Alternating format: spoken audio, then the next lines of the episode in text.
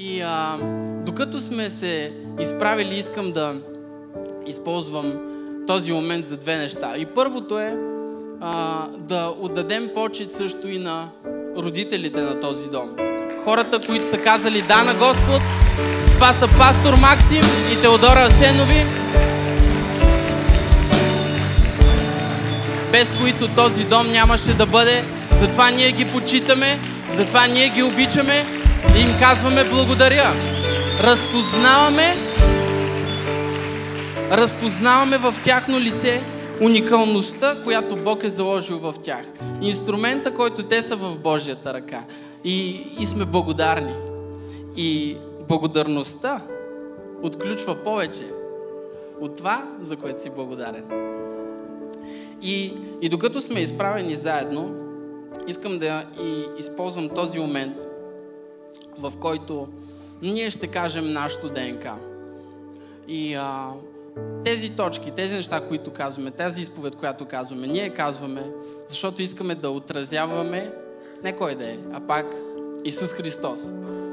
Затова можеш да повтаряш след мен или да гледаш отзад на екрана. Аз съм пробуждане, почитам хората, защото са различни, изграждам взаимоотношения и след това служение. Аз съм лидер и съм разрешението на всяка ситуация. Щедър съм и правя всичко от сърце. Живея свръхестествено. Почитам реда в Божия дом. В молитва управлявам живота си. Винаги се уча и предавам наученото. Споделям Исус със света, защото вярвам в добрата новина. И поклонението е привилегия за мен. Амен!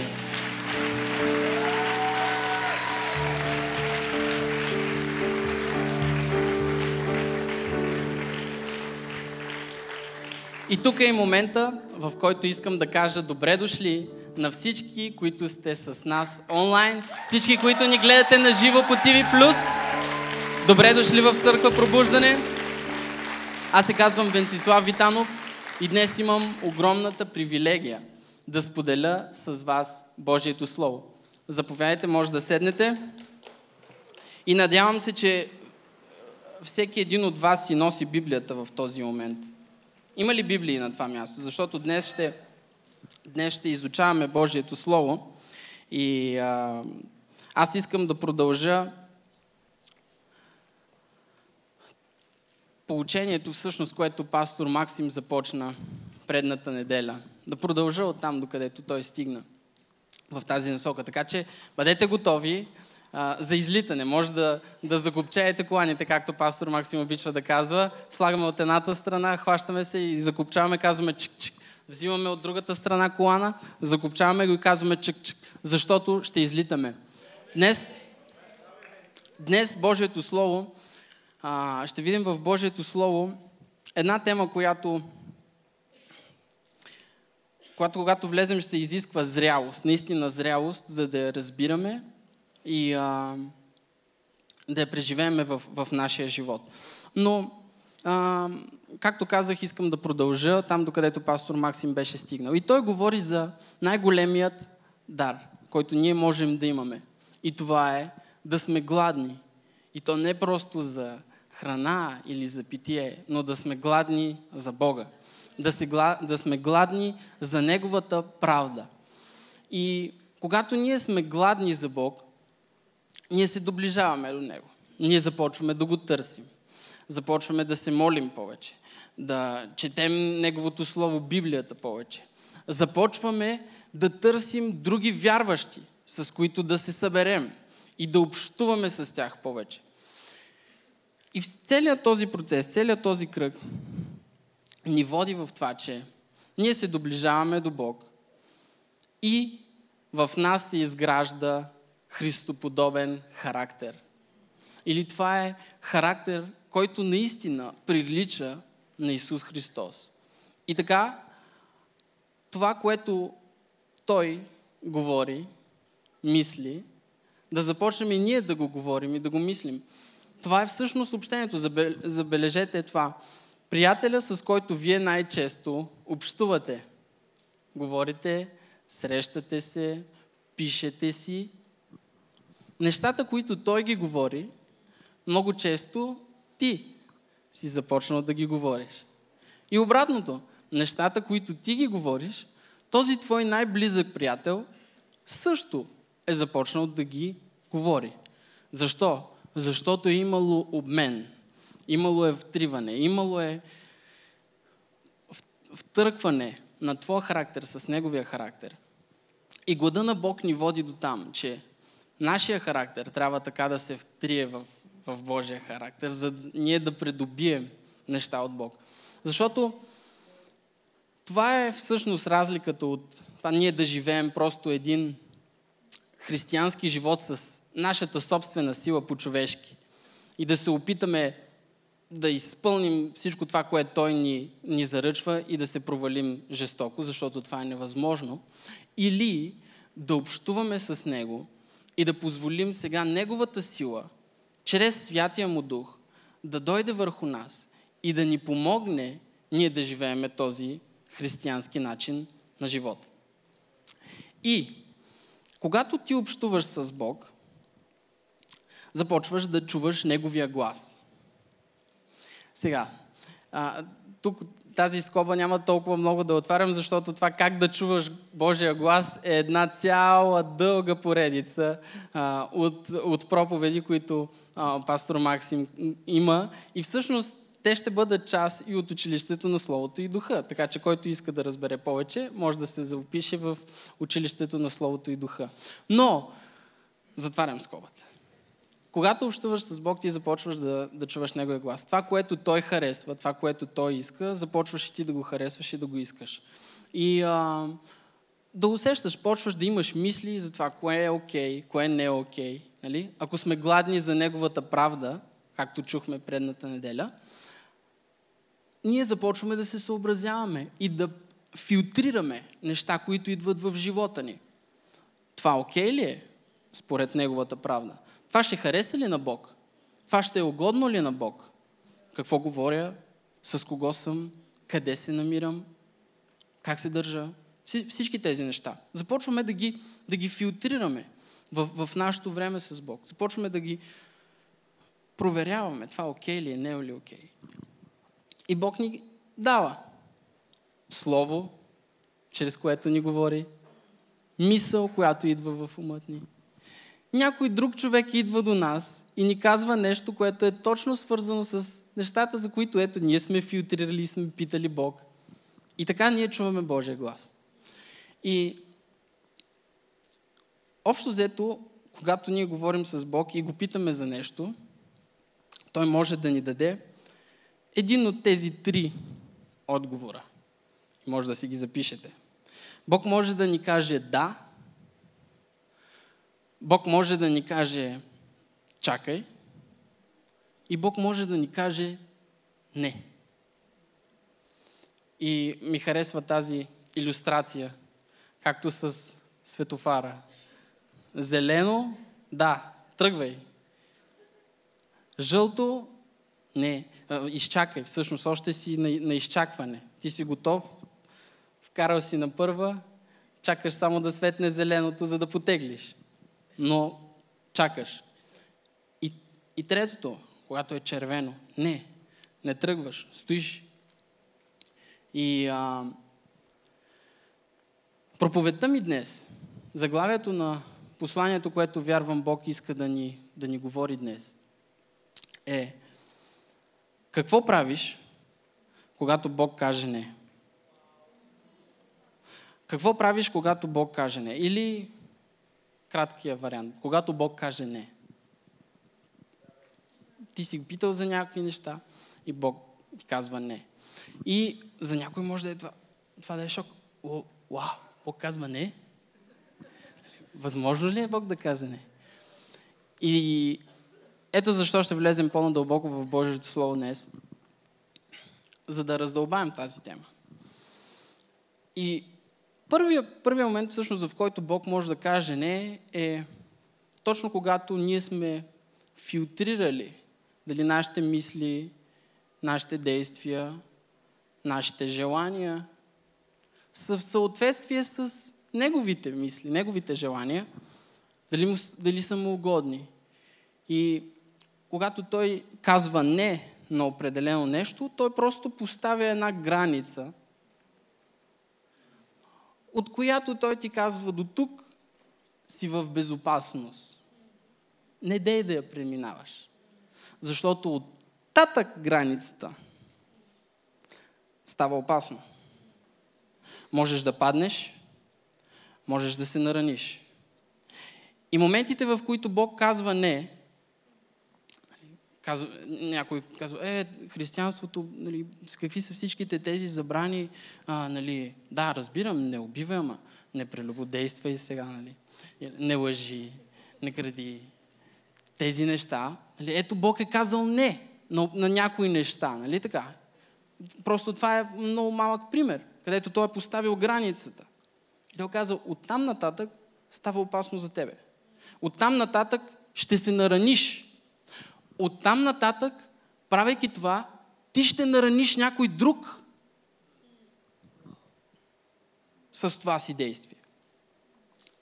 И когато Бог казва не, той е като един любящ баща, който иска да предпази своето дете.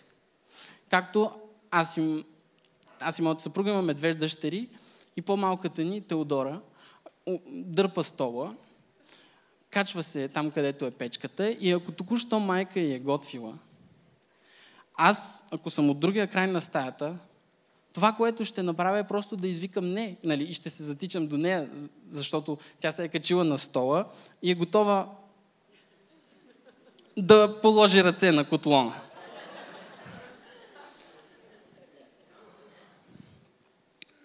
И в случая моето не какво ще бъде? Моето не ще бъде просто от най-голямата ми любов и грижа към нея, тичайки да й кажа, да й спасе живота, да й кажа, не, това е опасно за тебе. Да, обаче, какво става в моментите, в които ние питаме Бог за нещо, което то е според Неговия стандарт, то не е грях, той не е казал изрично в Словото си, не, не прави това. Примерно, питаме го, да започне ли тази работа? И какво правим в този момент, когато от Неговите уста чуваме вътре в нашето сърце? Не. Какво правиш? Можеш да се обърнеш до съседа си точно в този момент, от едната страна и от другата страна и да го попиташ, какво правиш, когато Бог ти каже не?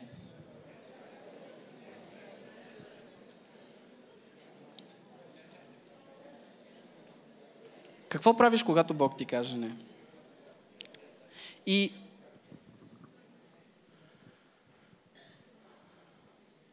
отговора на този въпрос за нас, за нашите сърца, е, е толкова важен, толкова централен, че ако ние наистина не сме искрени с това и не си отговорим, може това нещо да ни отдалечи от Бог, а не да ни приближи. И а, първият герой, който искам да видим от Божието Слово е човек сам, за който Бог каза, това е човек, който е по моето сърце. Това е моят човек. Това беше един цар на име Давид.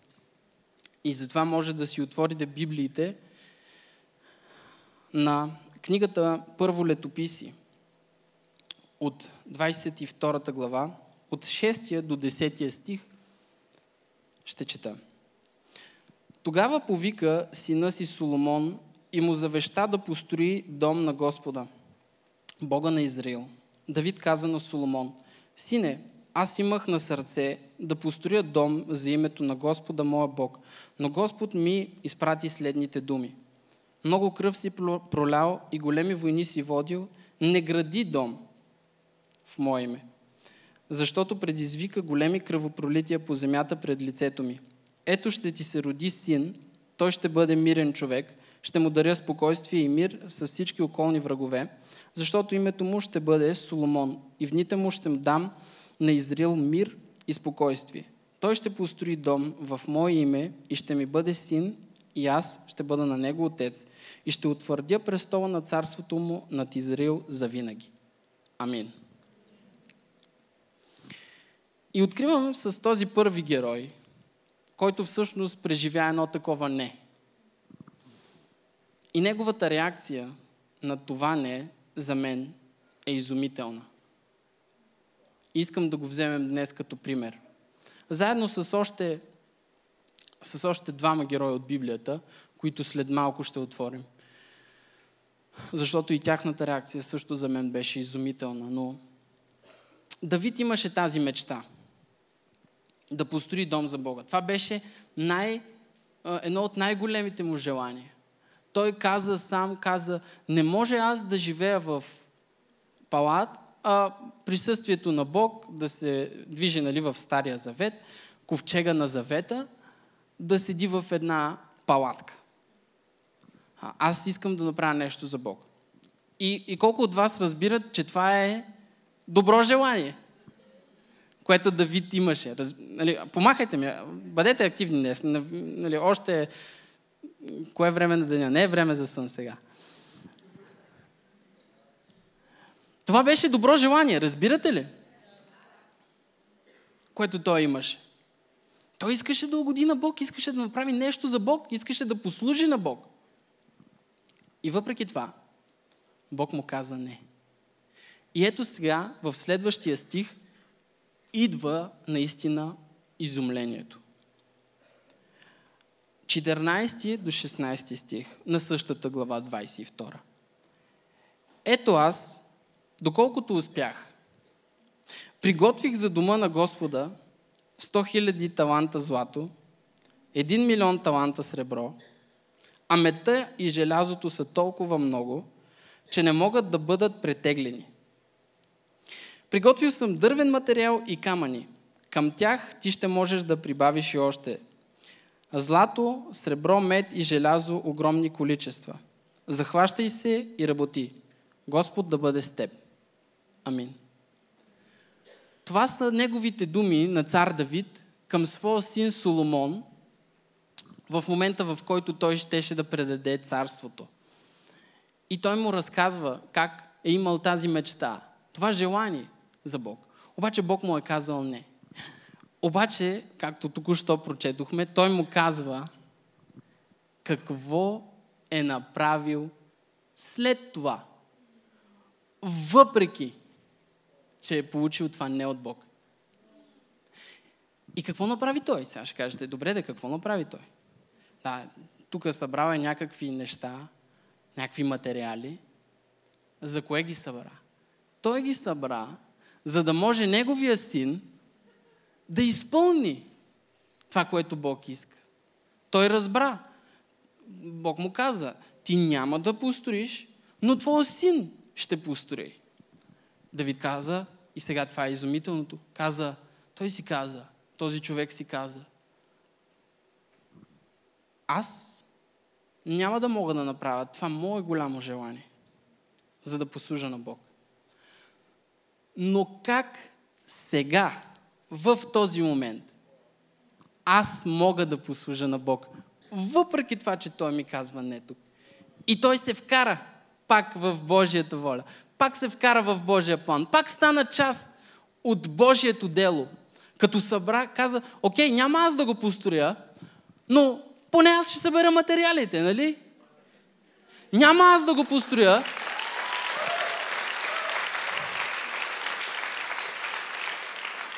но поне аз ще събера материалите. И, и, и, и това за мен е изумително. Този човек как реагира? Нямаше драма в отговора му. Не чухме, нали, това, тук той го разказва на сина си, нали, неговата история.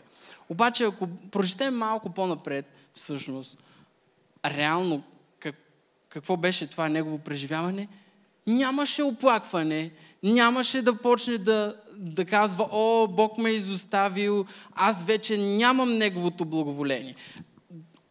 Днес аз бях човека по Божието сърце. Не, получих не, от този момент аз очевидно не съм човека по Божието сърце. Нямаше такава дилема за него. Разбирате ли? Това за мен е... Аз наистина съм озадачен. Как този човек имаше това цялото си доверие в Бог. За него не беше толкова явно важно позицията, работата или всичко каквото и да е. За него важното явно беше аз мога ли да съм угоден и полезен на Бог в начина, в който мога да му бъда угоден и полезен. И това е въпроса, който Бог има днес към теб. Ако ти си чул много не и, и се чудиш какво става в живота ми, Бог обича ли ме, Бог не ме ли обича? Днес Бог те предизвиква чрез този човек на име Давид. И те пита, можеш ли да участваш в моето дело и да ми бъдеш полезен? И в друга форма. В различна форма от тази, която ти си си мечтал. В различна форма от това, което ти си... На, на тебе твоята идея ти е била. И запом, запомнете, от, този, от сега си казвам тази ключова думичка форма. Защото, както казах, ще бъде ключова. Малко, малко по-натам. Та реакцията на този човек мен ме изумява. Бог му каза, не, така, окей, добре, аз искам да ти бъда полезен. Какво мога да направя аз за теб?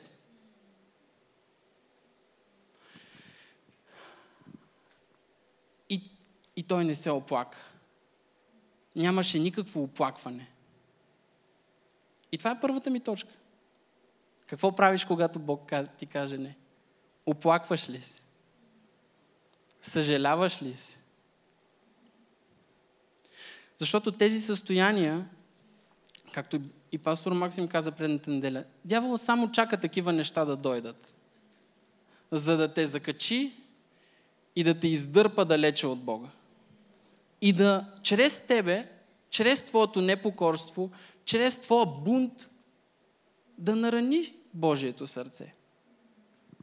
Той чака само да ти каже, о, вярно ли, наистина ли така казва Бог? Наистина ти няма да му построиш то дом, който той иска. Значи, той, той те е забравил. Ти вече не си неговия човек по Божието му сърце. Това са думите на дявола, защото дявола е лъжец. И Исус каза, че дявола е от край време човекоубиец.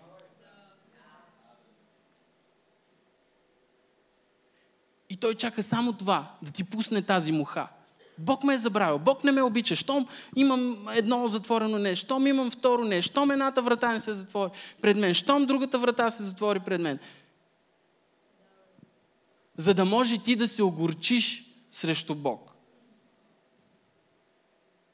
И да кажеш, о, така ли? Да. Аз тогава ще си живея по моя си начин.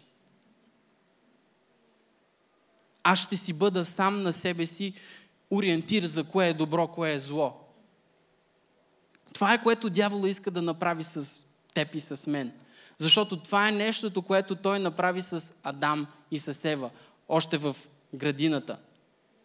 Да ги изкуси, да не се покорят на Бог, да все съмнение в сърцата им срещу Бог, че Бог крие нещо от тях, Бог не ги обича, Бог ги е заблудил ги е, че те да си живеят по този начин, а има за тях едно огромно скрито знание в този плод.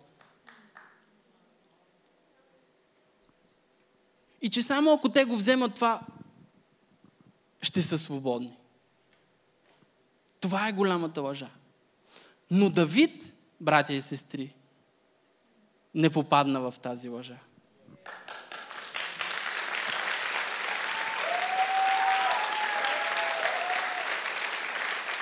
И днес, днес Божието Слово към теб идва в това. Ти да не попаднеш в тази лъжа. Ти да си свободен от тази лъжа. Ти да приемеш истината, която Божието Слово казва, че ти си Негово дете. И Той те обича с такава любов, с която цялото създание, цялото творение, цялата Вселена не може да разбере. Той е несравнимо. Жертвата на Исус Христос на кръста. Най-скъпоценното нещо в тази вселена. Апостол Петър написа, ние не сме изкупени с злато, с сребро, които строихме с тях, с други неща, но сме изкупени с скъпоценната кръв на Исус Христос.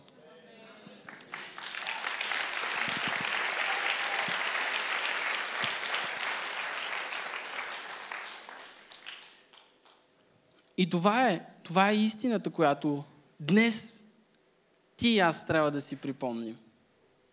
Че Бог все още ни обича. Въпреки, че Той ни е казал не. Какво мога аз да направя? Мога ли все пак да стана част от Божия план? И той започна да събира тези материали.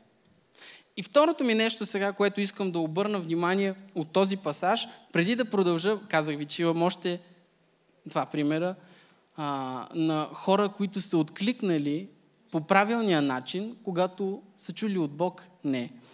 Но второто нещо, което искам да ви обърна внимание е как все пак той, той го правеше това нещо. Каза, той събра, вижте, той събра доколкото успях. Той казва, това ми бяха силите, доколкото успях. Но какво направи с тези сили, Боже мой? Доколкото успях, приготвих за дома на Господа 100 000 таланта злато, 1 милион таланта сребро. Е така, просто ги е приготвил, доколкото е успял, нали? Мета и желязото са толкова много, че не могат да, да бъдат претеглени. Да, доколкото е успял. С такава любов този човек ги е приготвил тези неща. Въпреки, че Бог му е казал не. Че те са неизмеримо много.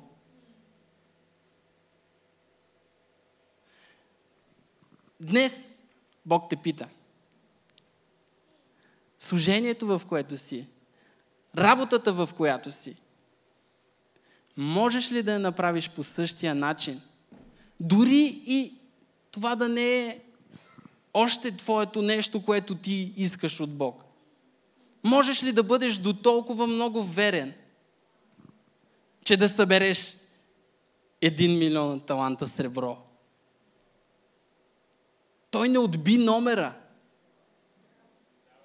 Ще кажа, а, окей, аз ще стана, нали, ще направя нещо за Бог. Да, де, ама ако може да е малко така, да не си давам много зор.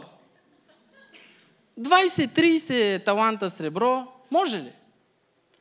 Малко мед, малко дърво, камък. Златото е... То е злато сега, е специална работа. Тези неща не могат ли да са достатъчни за Бог? Не може ли те толкова да е? Не чуваме никъде такива думи. Той да каже. Ние виждаме Неговото дело. Ние виждаме това, което в най-накрая всъщност Той направи. Че Той даде максимума от себе си за Божието дело. Въпреки, че Бог му беше казал не.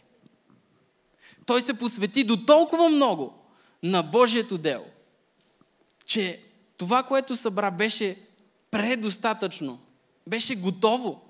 Просто синът му Соломон трябваше да започне да строи с всичките тези неща, които имаше. И той даже му казва, ако, ако ти искаш, събери и още, ако сметнеш, че още ще трябва, събери и още. Но вижте накрая какво му казва. Захващай се и работи. Захващай се и работи. Братя и сестри, в лицето на Святия Дух имаме приготвени богатства. Дарби и таланти, които са много повече от сребро, от злато, от мед, с които ние можем да работим тук на тази земя и да строим Божия дом, което в днешно време кое е? Църквата. Аз и ти.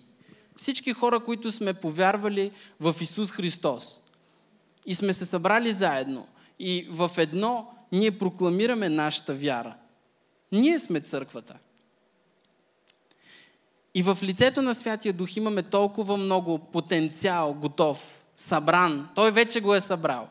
Защото Исус Христос е този цар от Давидовото потомство, който ще извърши до край делото си. Ще, ще изгради до край царството си. И неговото царство се казва, че не ще има край.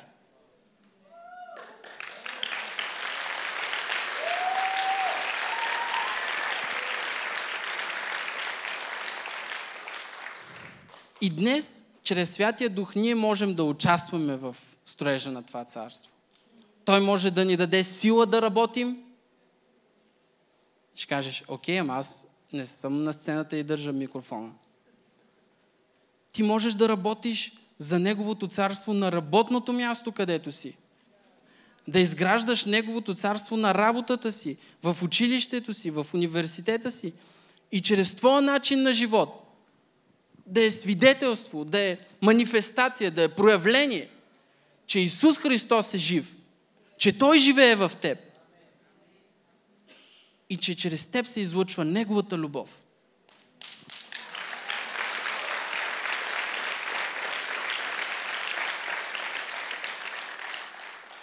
И така, вместо не, с което ти си чакал просто само като преграда, като ограничение, да видиш кое е да, което Бог те насочва. И преминавам към следващия пример. Защото някой би си казал, окей, това е пример от Стария Завет. А в Новия, там има повече. Хм. Деяния на апостолите, 16 глава, от 6 до 9 стих. След това те, апостолите, начало с апостол Павел, те преминаха през Фригия и Галатийската област, понеже не бяха допуснати от Святия Дух да проповядват Словото в Мала Азия. Когато стигнаха в Мала Азия, опитаха се да отидат в Витиния, но Духът не ги допусна. И като минаха през Мизия, отидоха в Троада. През нощта на Павел се яви видение. Пред него стоеше един мъж от Македония, който се молеше с думите Премини в Македония и ни помогни. Амин. И тук виждаме втори път не. Какво бяха тръгнали да правят апостолите? Да проповядват добрата новина. И Бог им казва не, чрез Святия си Дух. На това нещо. Нещо, което е добро. Да четеме апостолите да кажат, ами, Боже, а, ти, да ти припомним ние в кое време живеем? Да ти припомним колко е трудно да пътуваме? Че ни, колко ни струва да пътуваме? Забележете, те отидоха до едното място и той им каза не. Значи, те не бяха допуснати да отидат в Ригия в Галатийската област, обаче стигнаха до Мизия. А, а, и, стигнаха до Мала Азия и, и, и там им забрани да, да, да проповядват. Когато стигнаха в Мизия, отидоха в Витиния, но духа, духът не ги допусна. Не, да чуваме някъде, а, Боже, а можеш ли да ни кажеш по-рано, за да не биеме целият този път до там?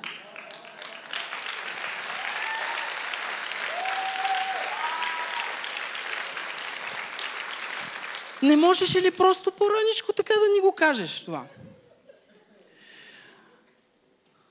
Защото за тях това костваше усилия.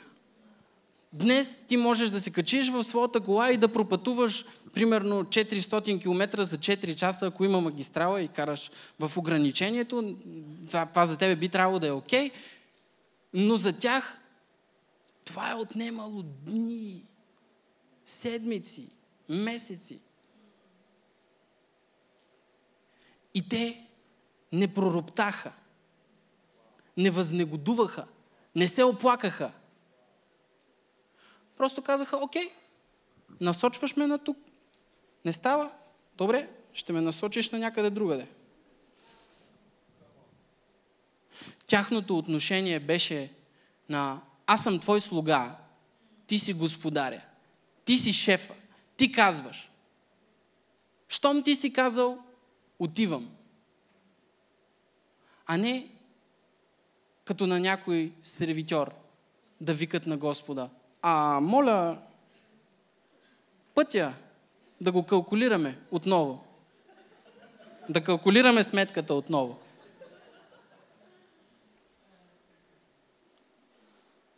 Те бяха с това отношение. И това е ценното. Това е мекото сърце, което следва Бога. Независимо да, не или чакай. Защото Той е господаря. Той е Той, който казва. И ние сме просто Неговите слуги и, и в нашето ходене с Бог, в такива моменти, ние можем да опознаем Бог в различните му образи. Да го опознаем като наш приятел, да го познаем като наш спасител. И ако трябва да бъдем по-точни, първо го познаваме като наш спасител. След това можем да го познаем като приятел. Но идва най-важният момент, в който ние трябва да го познаем като наш господар и като наш цар.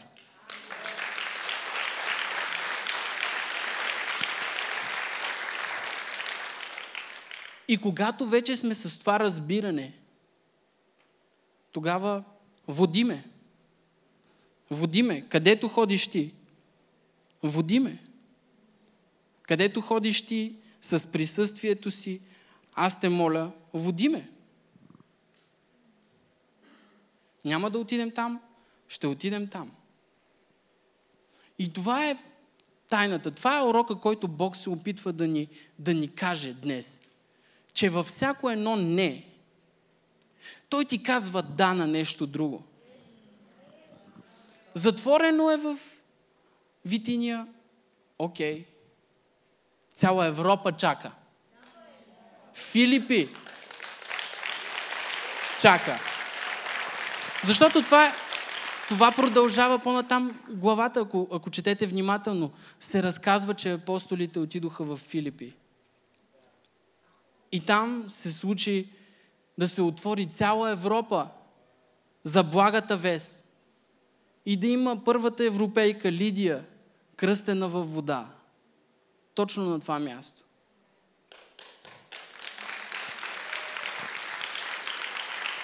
Бог им каза не там, но ще ви насоча в Европа. От тях просто се изискваше те да бъдат гъвкави. От тях просто се изискваше тяхната форма да е гъвкава. Да, да не държат толкова много на това не, което са чули първия път. Че да ги блокира за всичко останало, което той иска да, да направят. Защото те още толкова много са се хванали в О, виждаш ли, тук ни се затвори една врата. И днес Бог ме е изпратил да говоря на хора, които с дълго време са стояли пред една врата, която Бог е затворил за тях. Въпросът е, че когато Той затвори, Той каза в Откровение, аз съм този, който когато затворя една врата, тя наистина ще е затворена. Но когато аз отворя една врата, тя наистина ще е отворена.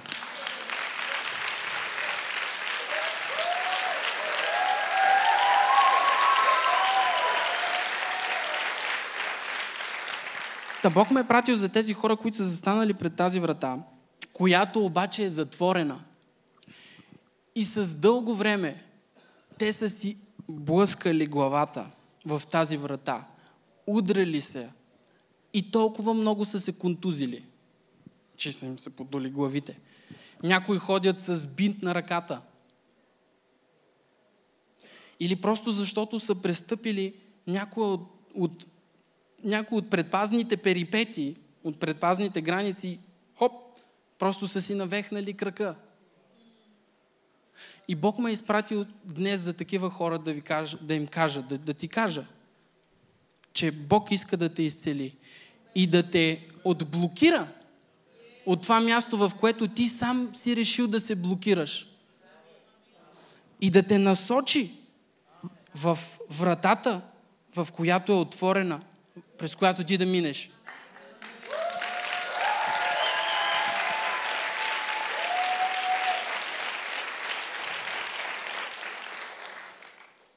Бог ти казва не на едно нещо, за да ти каже да на друго и да те заведе в него.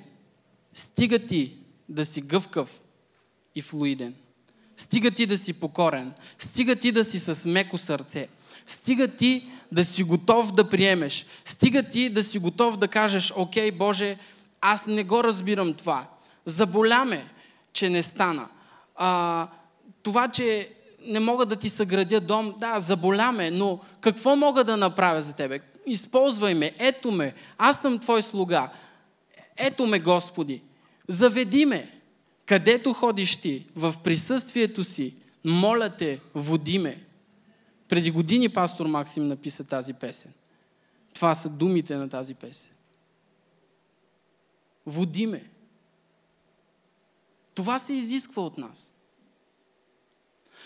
И проблема с тази вратата, в която хора са си блъскали главата и, с, главата и са се ранили, е, че най-често това е нещо, някаква случка в миналото, което те е блокирала и за която ти не си простил на някой човек или по някакъв начин още седи дявола с тази кука, която ти казва, виждаш ли, Бог не те обича, защото това ти се случи. И използва едно такова нещо да те държи блокиран.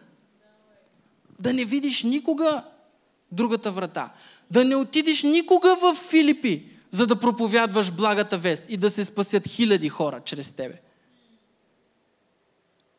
Това иска врага. Загубите ти и нещата в живота ти до толкова много да те блокират, толкова много да си се облъскал в тях и до толкова много да блъскаш всеки ден ума си, когато ги размишляваш, че никога да не те заведе в Бог да, да, да, да, да, да те заведе в твоето нещо, което има за тебе. В употребяването на твоите дарби и потенциал, тези дарби, за които говорих на Святия Дух. Някой може да говори добре, друг може да свири добре, друг може да е много сръчен с ръцете си, друг може да иска просто толкова много да обича хората, че просто да им помогне, да има такъв дар на помагане, казва апостол Павел. Друг може да се моли за някой и той да бъде изцелен. Друг може да бъде като тази жена Лидия, която беше от заможен род. И точно това, което, което говори Дани в, в а, дарението, не беше никак случайно. Осъзнавате ли? Защото към, към същата църква, от тази местност, Филипи, апостол Павел им каза, им написа, вие може да сте партньори в делото на благовестието. Стига те да не бяха просто дръпнали ръчната и толкова много да са се облъскали в затворената врата и да, да си кажат, о, виждаш ли, ние тук нямаме чак толкова много, нали, Македония, тази област там, ние нямаме чак толкова много сега. Ние как ще дадеме за а, светиите, как ще дадеме помощ на светиите в Израел? Не четем това за тях. Напротив, точно тези същите хора, които бяха най-много облъскани, които бяха най-много ранени, които бяха изстрадали, казаха, окей, имаме толкова, ще го дадем за Господа. И изпратиха апостолите в Израел. И след това апостол Павел ги използва тях за пример, да ги даде на другите църкви, да им говори на Коринт, да видят какво правят по-нагоре в, в Македония с тази вяра. С хора, които са чули не, облъскали са се, малко са изстрадали, било им е трудно. Обаче въпреки това са казали да на Бога. Въпреки това са продължили да ходят с Бога. Въпреки това са избрали да кажат, аз няма да стоя заключен в това място на разочарование, на болка, но ще продължа с Тебе, Боже. Не сам с моите си идеи, не сам с моите си планове, Но ще продължа сега с твоите планове. Какво казваш ти за мен?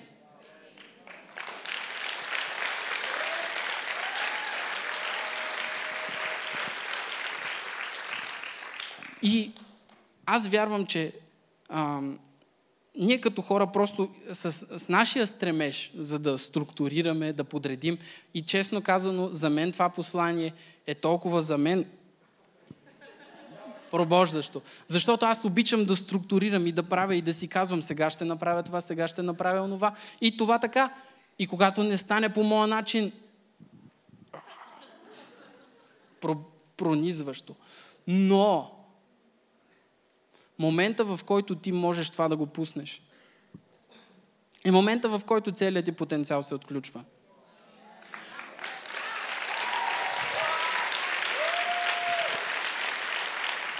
И сега, вместо да отиваш с Бог, при, при Бог, с твоята скица, а, нали, с твоя план, с твоя чертеж. Нали? Знаете, от ар- архитектурата им, винаги има за една сграда има един първо чертеж, на който е написано как тази сграда ще изглежда. А, значи тук е кухнята, добре, тук е спалнята, окей, сега това са стълбите към следващия етаж.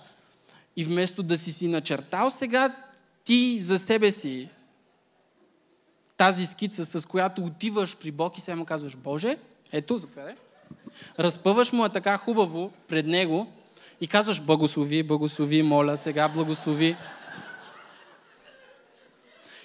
И не го допуснеш сега той да дойде с молива, ама гумата на молива, не сега с молива, с гумата на молива и да започне сега да трие и да каже, а това тук сега, тази кухня, не е окей. Okay. Значи сега, тук трябва да е носещата стена. В къщата ти искаш сега да събаряш, да отваряш място. Не? Къщата ще пропадне. И започва да трие. И след това започва той да пише.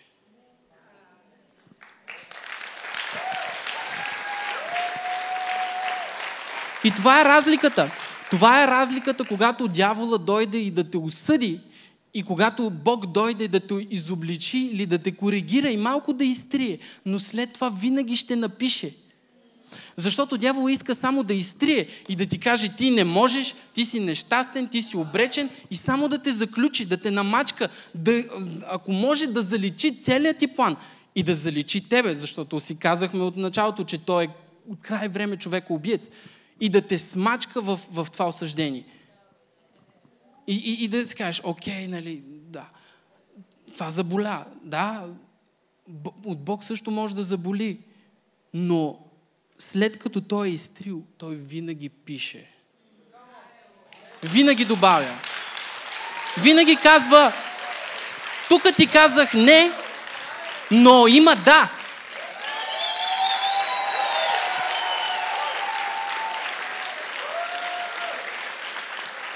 Тук ти казах не, но има да. Стига ти да си готов с меко сърце да приемеш и да си гъвкав, да си флуиден.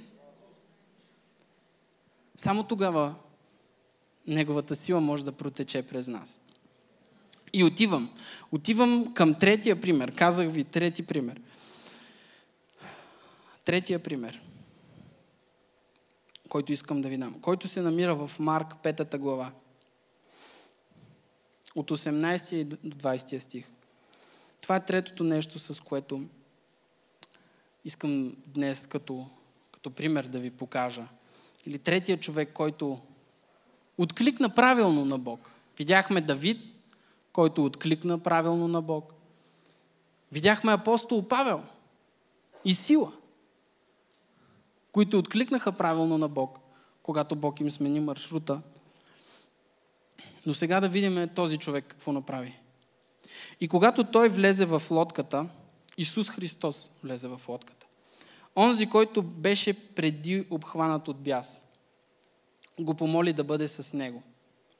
Това е същия човек, от който Исус изгони легион демони. И сега свободен, сега за първи път смислен, ни казват други преводи. За първи път този човек беше с всичкия си ум и можеше да реши, и можеше да избере, и можеше с решение на волята си да каже, аз искам да следвам Исус Христос. Той каза, той го помоли, да бъде с него. Човека, който преди е бил обладан от легион демони, сега вече е свободен, моли Исус Христос. Му казва, сега нека да бъда с тебе. Моля те, позволи ми, нека да вляза в ладията с тебе. Но Исус не му позволи. А каза, иди в дома си при своите и им извести колко много Господ е направил за тебе и как те помилва. И той отиде и разказа по 10 градието. Декаполис. 10 града. Какво стори за него Исус? И всички се чудеха. И това е нашия трети герой, който, както казах, за първи път е свободен, иска да следва Исус. Да бъде с Исус. Да, да, да, ако може и той да влезе в ладията, както са Петър, Яков, Йоанн, апостолите. Той да влезе с тях и както те са с Исус, и той да бъде с Исус. И ние виждаме, че Исус не му позволи. Този, който току-що го е освободил, човека, който е източника на неговата свобода, на неговата сила, радостта му, мирът му, живота му за първи път е нормален. Той не може да бъде с него, защото същия човек, Исус Христос, дали, му каза, не може да влезеш с мен тук сега. Но какво казахме? Когато Бог каже не на едно, винаги казва да на друго. И кое е дато, което му каза? Но сега отиди при своите си. Отиди в този регион, на тези 10 града и им кажи какво ти е сторил Исус Христос. И така, обладаният едно време, който сега стана освободен, стана освободителя за тези 10 града.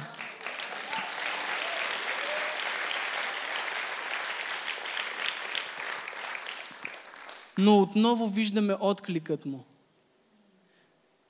Евангелист Марк не ни описва, че той почна с едни големи крокодилски сълзи да седи там до лодката и да му се моли и да казва не, край, животът ми свърши, нали? Аз току-що бях освободен и ми се промени живота, ама сега отново свършва, защото не мога да бъда с теб.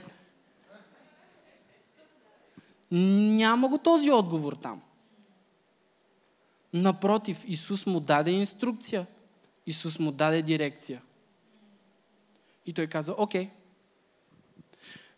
Това е най-малкото всъщност, което мога да направя за тебе. И както ти си ме освободил, сега аз ще трябва да отида да разказвам за тази свобода на други хора и да освобождавам други.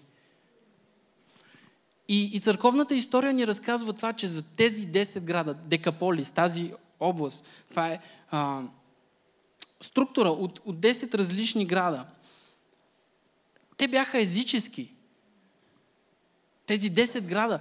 В тях се, се опитвали да имат синагоги, а, юдеите по някакъв начин да налагат нали, своята вяра, а, че Ехова е истинския Бог.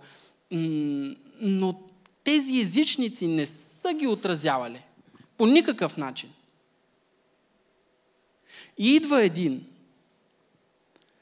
не с много мъдрост, не с много говорене, но с силата и свободата на Бога, който да каже, аз бях вързан, но сега съм свободен заради Исус Христос.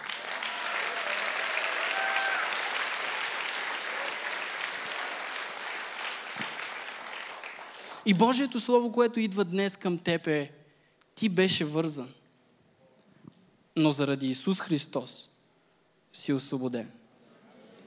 И Бог иска да те използва. Чудя се, чудя се, кои са тези 10 града, които Бог ти е поверил. Чудя се, кои са тези 10 града. Присвойте си. Кои са, твои, кои са твоите свои? Кои са тези хора, на които ти можеш да повлияеш? Кои са твоите 10 града, които ти имаш? На този въпрос можеш да отговориш само ти. Но бъди искрен. Бъди готов той да рисува и да добавя и да маха. И само тогава ще видиш тези 10 града спасени. Защото също така църковната история ни разказва, че тези 10 града наистина преживяха съживление. Някои, от, някои изследователи смятат, че този същия човек им е станал на тях пастир.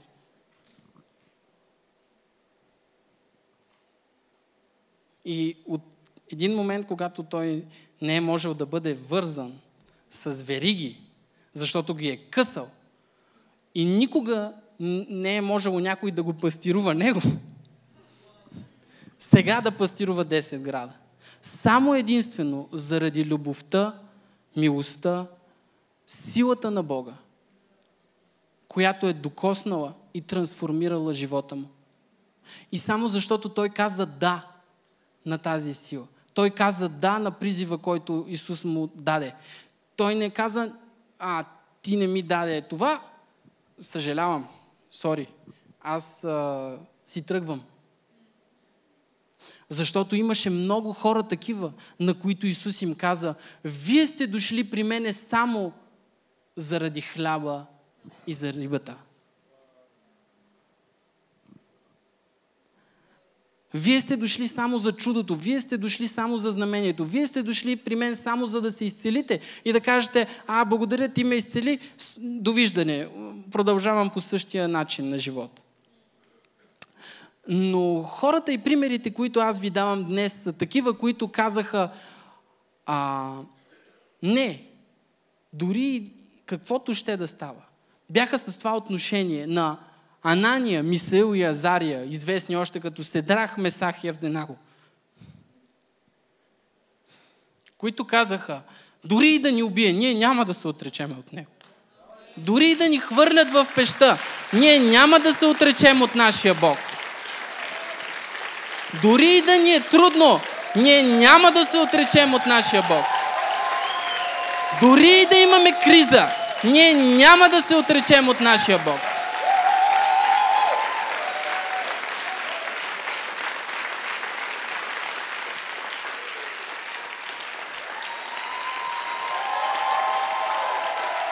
Отдай слава на Исус. Цялата слава е за Исус Христос. Той е освободителя, Той е изцелителя. Той е господарят на господарите, Бог на боговете, цар на царете. Той е първият и последният, алфа и омега, началото и края.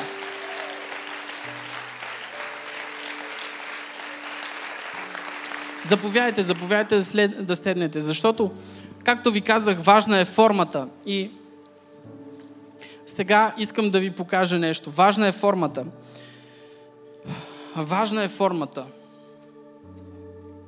Когато Бог ни каже не на едно нещо, Той иска да ни заведе в своето да, да ни каже тук може. Стига ние да сме гъвкави. Стига ние да сме флуидни. Стига ние да сме с меки сърца, които да кажем Господи, води ме. Където ходиш ти, в присъствието си, моля те, води ме.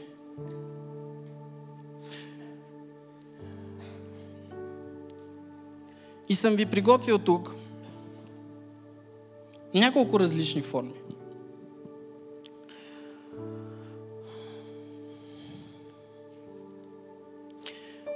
Един камък, който е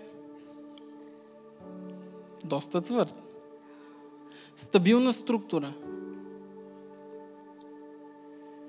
Ако искам да използвам този камък и да го насоча на някъде, аз като зидар, аз ще трябва да се съобразя по някакъв начин с неговата структура. И ако не ми харесва, ще започне процес на надяване, на каменоделене. Ще започне обработващия процес, който може да е болезнен, защото това е твърда структура. И ако искам да го използвам сега, както казах, в това шише очевидно няма как да влезе. Тази чаша, този камък, горе-долу, влиза. Но не е била моята идея за това. Аз искам целият камък да се използва. Не искам половинчати неща.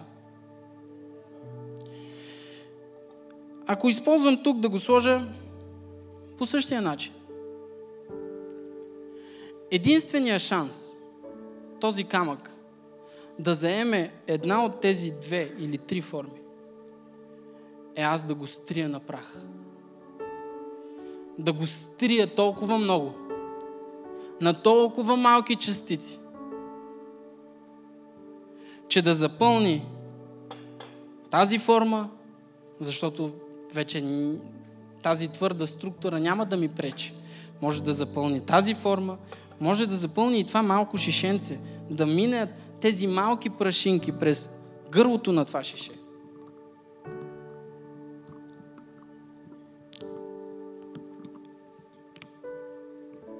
Защото аз толкова много ще съм го стрил. И така камъка ще ми е угоден. Ще мога да го използвам. Но какво, ако вземем сега тази вода, която в момента е в това малко шишенце от половин литър, мисля. И реша да я използвам в друга форма, която на мен ми е угодна. Никакъв проблем. Изведнъж Шишенцето не ми пречи. Има друга структура, в която тази вода, за да не се похаби, и е нужна. Ако нямаше тази структура тук на чашата отпред, водата щеше да е по пода. Но понеже тя е флуидна, понеже тя е гъвкава, може да заема различните форми, в които аз като нейн собственик в този момент. Искам да я използвам. И аз казвам, окей, добре, а, чух, че се молиш за разширяване. А, чух, че се молиш с а, тази молитва на един а, човек на име Явис, който казва, а, дано действително да ме благословиш и да разшириш пределите ми. Добре, разширявам пределите ти.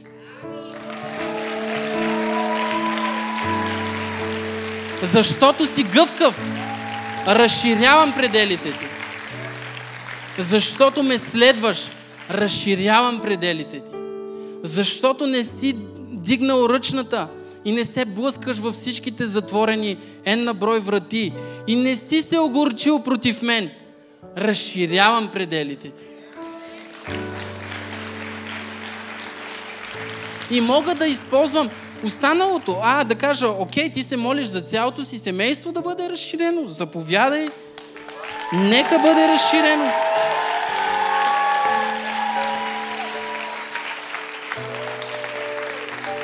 Нека бъде разширено. Нека се умножи съда. Стига да си гъвкав. Стига да си с меко сърце. Стига да си с покорно и послушно сърце. И апостол Павел написа тези думи, с които завършвам. Някой би си казал, добре, ти казваш да, да, да, да следваме Бог и всички тези неща, да го слушаме. Защо така? Той го казва в едно изречение, защото е най-добрият богослов. Второ Коринтияни, петата глава, 15 стих. А той умря за всички, така че живите да не живеят вече за себе си, а за онзи, който е умрял и възкръснал заради тях. За това ние сме гъвкави. Защото не живееме вече за себе си, а за онзи, който е умрял и възкръснал за нас. За това ние сме свободни.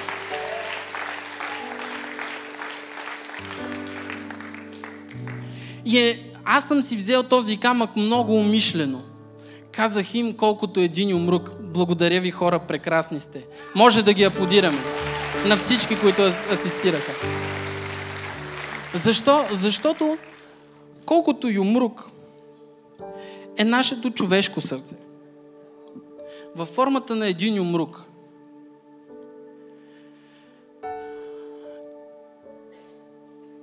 И днес Бог каза, че иска да отмахне каменните сърца.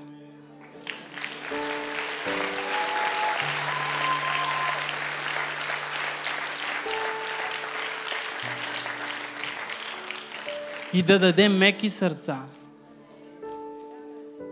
които са готови да го следват, които са флуидни, които не са се огорчили, които са казали, каквото мога, където мога, където ме водиш, които са казали, ето ме, ти ме освободи, бях много зле.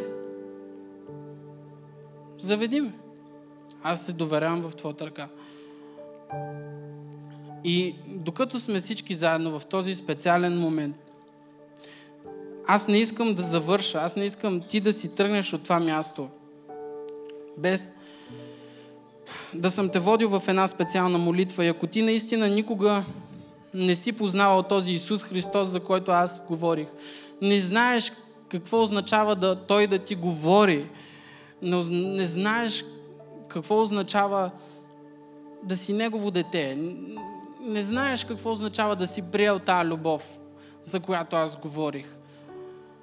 Неговия дар днес към тебе е отворен и Той иска да ти даде тази любов.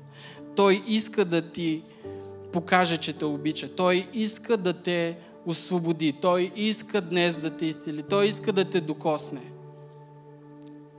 И а, това става в момента, в който ти наистина реално предадеш живота си за Него в тази молитва. Затова, докато всички глави са наведени надолу, докато всички очи са затворени и докато ти ни гледаш онлайн и никога не си чувал за този Исус Христос, но искаш да, да приемеш, напиши ни в коментарите и за хората, които а, са в залата, може просто да издигнеш ръка в знак на това, да ми дадеш знак, че ти искаш да се помолиш с тази молитва на спасение. Ти искаш да предадеш живота си на Той Исус Христос.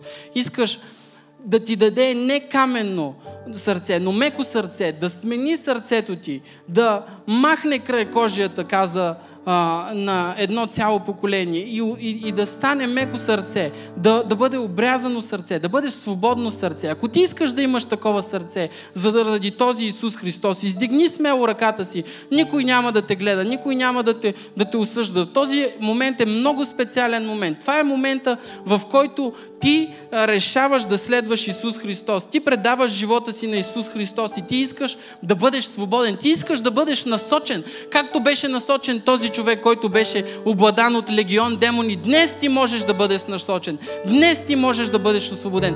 Дай ми просто знак. Издигни смело ръката си. Дай ми просто знак. За всички, които са с нас онлайн, напишете ни в коментарите, че вие искате да се молите с тази молитва и в знак на вяра ти можеш да повтаряш тези думи след мен с цялата си уста, на глас и с цялото си сърце, докато вярваш тези думи. Можеш да кажеш, небесни татко, аз идвам при теб в името на Исус. Покайвам се за греховете си. Отричам се от миналото си. Моля те да ми помогнеш да разпозная греха и да се отдалеча от него аз вярвам, че Исус е Божий син. Той дойде на земята, живя безгрешен живот, умря на кръста за мен и на третия ден Исус възкръсна от мъртвите. Той ще се върне отново за всички, които вярват в Него. Святи души ела в мен. Променяй ме. И нека никога повече да не бъда същия. В името на Исус можеш да кажеш силно амин, ако вярваш това. Ако не искате да изпуснете нищо от съдържанието, което качваме, може да се абонирате за нашия YouTube канал чрез бутона Subscribe и натиснете камбанката, за да получавате известия. Също така, ако Църква Пробуждане е благословение за вас, може да ни подкрепите финансово чрез бутона Дари. Благодарим ви!